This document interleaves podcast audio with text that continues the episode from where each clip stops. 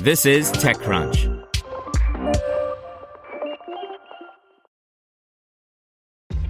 This episode is brought to you by ShipStation. You know, some things take a lot of work, like sending little robots to far off distant planets. And just as that's challenging, so too is running a successful e commerce business, especially when there's so much to do. So I want to introduce you all to ShipStation. Now, I love using ShipStation because of its easy to use dashboard, which makes managing orders and printing labels a breeze and super smooth. Oh, and the customer service is just out of this world. It's exactly what you need to help grow your business. Sign up for your free 60-day trial at shipstation.com slash tech news. That's shipstation.com slash tech news. You're listening to the Daily Crunch. Today's story is brought to you by Comerica Bank.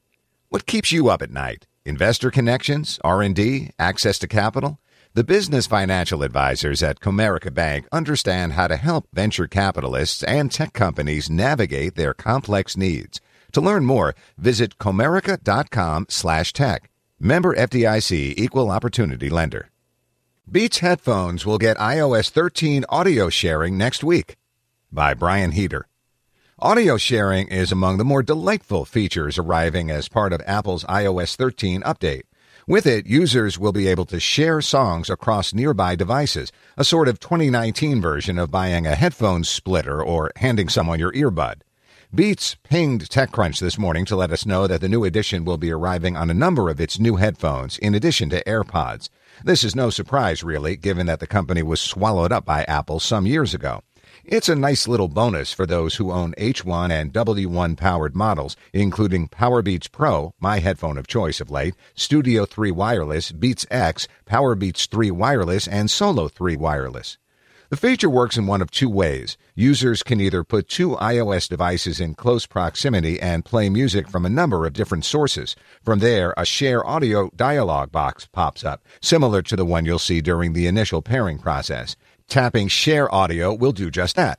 The other method involves pairing two pairs of headphones to a single device. It's the better of the two options if you don't have access to two devices, but even with Apple's tech, it can still be a bit of a pain switching between products. Either way, it's a fun option for sharing playlists on a long commute.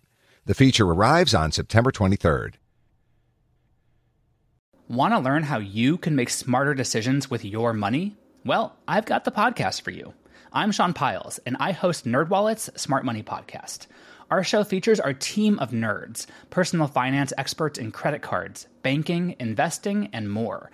And they'll help you make the most of your money while cutting through the clutter and misinformation in today's world of personal finance. You'll get clarity on strategies to help you build your wealth, invest wisely, shop for financial products, and plan for major life events. Listen to NerdWallet's Smart Money Podcast wherever you get your podcasts.